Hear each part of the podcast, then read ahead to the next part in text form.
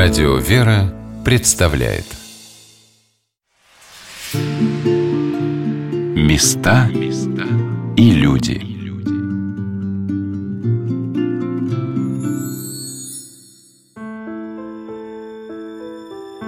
Сегодня на «Волнах Радио «Вера» мы рассказываем о городе Дмитрове и Дмитровском епископе, священномученике Серафиме Звездинском, о котором мне посчастливилось побеседовать с автором книг о владыке Серафиме сотрудником отдела новейшей истории Русской Православной Церкви Православного Свято-Тихоновского гуманитарного университета Инной Геннадьевной Меньковой. Именно Инна Геннадьевна, когда я отправлялась в город Дмитров, сказала мне в напутствие «Обязательно побывайте в Казанской церкви, Борисоглебском монастыре и в Успенском соборе, везде, где служил владыка». И так и получилось. Евгения Михайловна Бодрова показала мне все эти места – а с Инной Геннадьевной мы встретились в храме святителя Николая в Кузнецах, где рядом расположен ИП СТГУ. Я спросила ее об удивительном даровании проповедника, которым обладал епископ Серафим.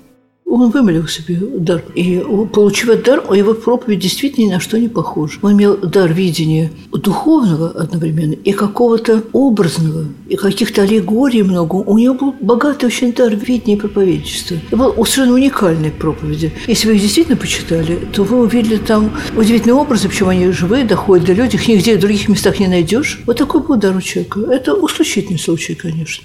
Ну, значит, получается, это особенный дар владыки? Особенный, да. Безусловно. Это уникальный, его собственный личный дар. Потому что, когда читаешь эту проповедь, вот вы идете темной ночью, да, проваливаетесь, да, да, а там глубже да, еще там да, змеи, да, и вот вам да. протягивают руку. Он ведь так, да, да, да. Там много таких случаев есть, рассказывают. У меня есть и любимые по поводу завешенных окон и завешенных окон и так Это далее. какая? А вы не читали? Еще нет. Нет, ну вот в комнате, если окна завешены, если не завешены, то даже свет достигает, а когда завешены окна, может завесить окна так, что вообще ничего не будет видно света. Так что, как и наша душа, чем больше мы завешиваем грехами, так что вообще свет Божий нас не достигает. Примерно такая идея. Там, ну, там много у него есть коротеньких, замечательных образов проповеди. Эта проповедь епископа Серафима имеет такое продолжение. Так можно насидеться в темной комнате, что решишь, что солнца нет, станет темно, сыро, нехорошо, а за окном солнце по-прежнему светит и греет, люди ходят и пользуются светом и теплом. Так и душу можно закрыть от солнца благодати Божией, от первых главных лучей этого солнца, плоти и крови Господа Иисуса Христа, от служб, канонов, молитв. Можно закрыться так, что и не вспомнить. Мне запомнился рассказ Инны Геннадьевны о том времени, когда в годы юности епископ Серафим очень серьезно заболел, и как Господь укрепил его веру.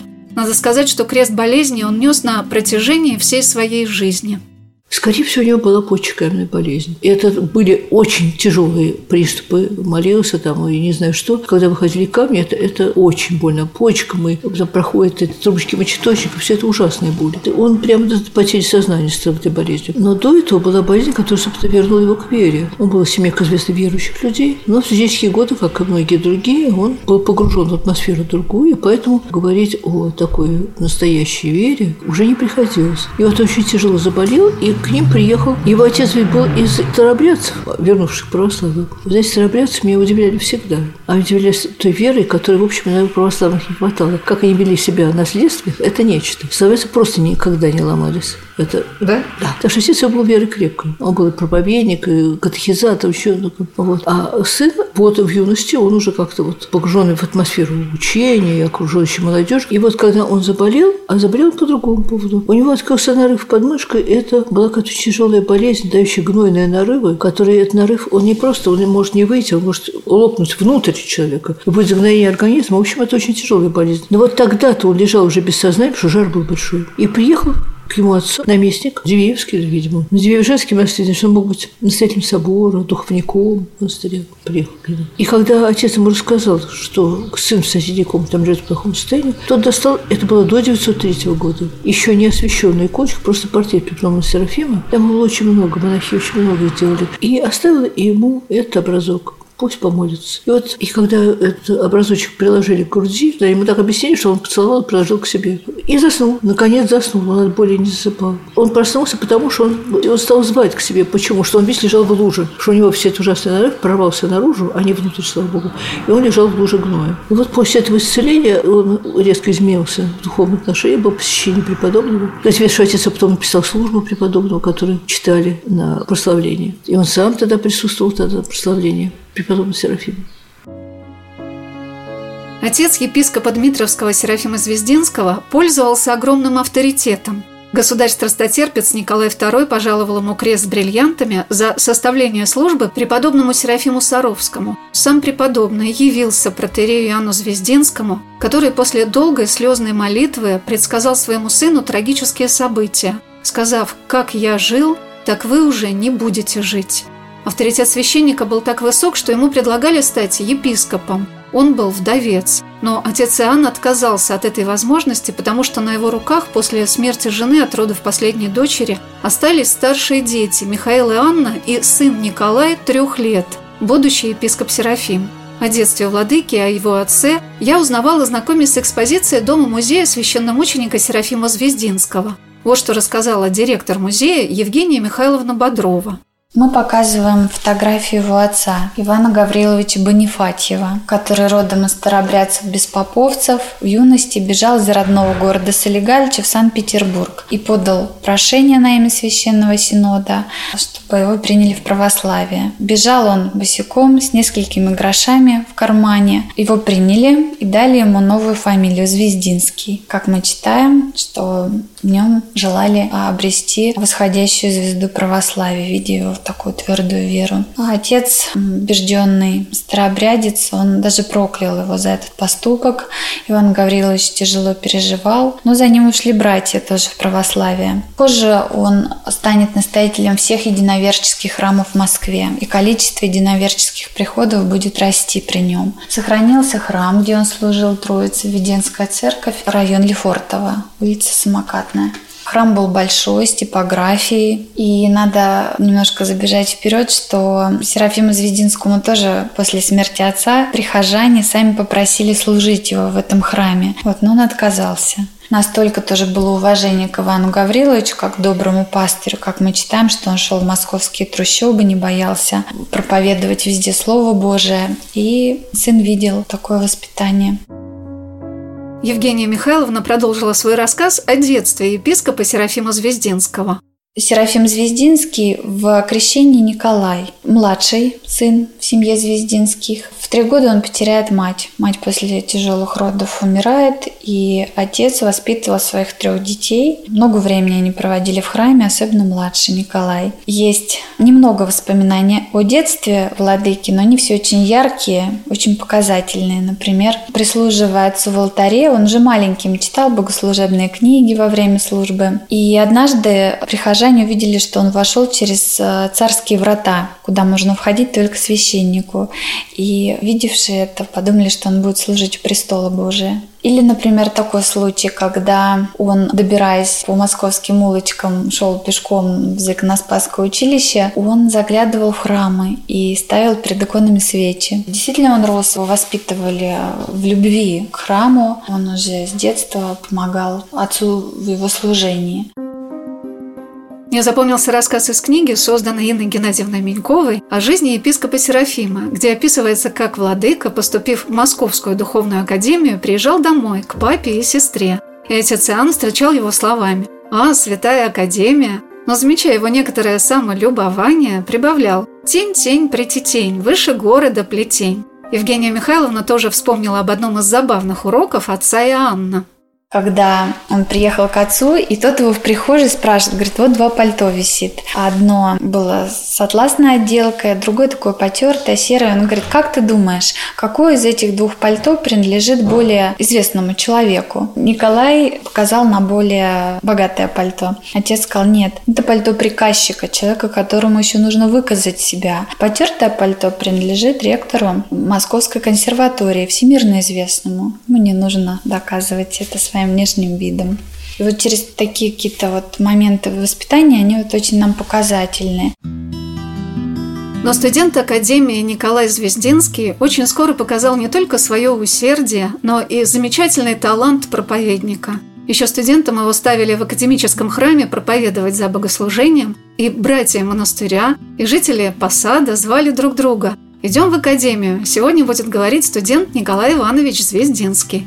Протеерей Илья Четверухин, настоятель храма святителя Николая в Толмачах, что ныне в Третьяковской галерее, священномученик, погибший в Вишерском лагере 18 декабря 1933 года, накануне Дня святителя Николая Чудотворца, писал о проповедях Николая Звездинского. Какие же блестящие интересные проповеди стал он говорить, какой красивый голос у него, какая прекрасная дикция. Мне довелось слышать его только один раз, но до сих пор словно звучит в моих ушах его голос. Что же это был за удивительный набор в академию – подаривший Русской Православной Церкви несколько архиереев, среди которых были священномученики епископ Дмитровский Серафим Звездинский, епископ Верейский Иларион Троицкий, протеерей Илья Четверухин, написавший своей супруге из лагеря такие слова «Мне, вероятно, дадут еще три года. Здесь я прохожу вторую духовную академию, без которой меня не пустили бы в Царство Небесное. Каждый день я жду смерти и готовлюсь к ней. Как перекликались эти слова, сказанные протереем Ильей о Спасителе. «Нет его краше, нет его милее. Я многого лишился в жизни, я уже не страшусь никаких потерь. Я готов каждый день умереть, я люблю Господа. Из-за него я готов хоть живой на костер». Со словами епископа Серафима, который говорил «Наибольшая часть людей не знают, как должно знать Спасителя». Он не составляет для них необходимой приятной потребности их сердца, как для малых детей потребность родителя. Вот вам задание – привить и развить эту потребность, чтобы жить Спасителем и гнаться за Ним, как дитя, за оставляющее его матерью. Меня поразило, какое удивительное воздействие оказал на Николая Звездинского монашеский постриг, к которому он очень долго готовился – когда ректор Академии зашел к нему в храм, где он находился неотлучно несколько дней после пострижения, и спросил его, «Как чувствуешь себя, отец Серафим?» Он ответил, «Слышу, как бы ангелы поют кругом, владыка». Ректор сказал, «Не всякому дано. Особая благодать почила на брате Серафиме». Его устроение уже сложившееся, я бы так сказала, уже некий этап, не даже не этап, а плод его какого-то сокровенного духовного делания. Знаете, это по плодам ведь узнается дело, которое совершается. Я слышала о многих постигах, и это, конечно, тоже не часто встречающийся вариант. Не зря он долго готовился к постигу, скажем так потому что действительно оказался, что постижен уже в том состоянии, когда духовно он фактически был готов. Может быть, в каком смысле он уже был в каком смысле духовно монашествующим человеком, безусловно. После пострига, который состоялся в день святого апостола и евангелиста Иоанна Богослова в 1908 году в академическом лаврском храме Покрова Божией Матери, он писал своему брату Михаилу Ивановичу «Пойми ты, родной, меня, прежнего Николая, как не хочется повторять мирское имя, нет больше, совсем нет. Куда-то взяли и глубоко зарыли, так что и самого маленького следа не осталось. Умер я и перешел в другой мир, хотя телом я еще здесь. Что чувствовал, что пережил я, когда в монашеском одеянии стоял пред образом Спасителя у иконостаса с крестом и свечой, не поддается описанию. Всю эту ночь по пострижении провел в храме в неописуемом восторге и восхищении. В душе словно музыка небесная играла, что-то нежное-нежное, бесконечно ласковое, теплое, необъятно любвеобильное касалось ее, и душа замирала, истаивала, утопала в объятиях Отца Небесного – Понимаете, человек все-таки особенной духовной жизни. Вот поэтому удивительно, Господь ему как-то являлся, помогал ему, понимаете. Это просто один из исключительных случаев, я говорю, человек особенной духовной жизни, духовного уровня совершенно. Сегодня говорили о лестнице, да? Он где-то был наверху на лестнице, он дошел там куда-то там. Ну, как это его был подвиг такой молитвенный? Это был образ его жизни. Подвигом было вот испытание всего того, что на него вешали. А его молитва, скорее всего, непрестанная. Она была просто образом жизни уже давно для него. Что такое молитва? Постоянное обращение к Богу, постоянный разговор с Богом так жить постоянно в постоянном богообщении, оно, конечно, свои плоды приносит. Господь время от времени в ответ что-то дает человеку утешение, помощь или какое-то уверение в чем-нибудь по-разному, как бы как. Просто естественный плод его устроения, скажем так, устроения его духовной жизни. Он живет в каких-то ужасных внешних обстоятельствах. Все общаются с Богом. Вот как-то вот устраивается, Господь как-то его поддерживает. Все потому, что устраивается в ней. Ну, что потом он жил в каких условиях диких совершенно глуп. В грязи в какой-то, не поймет в чем.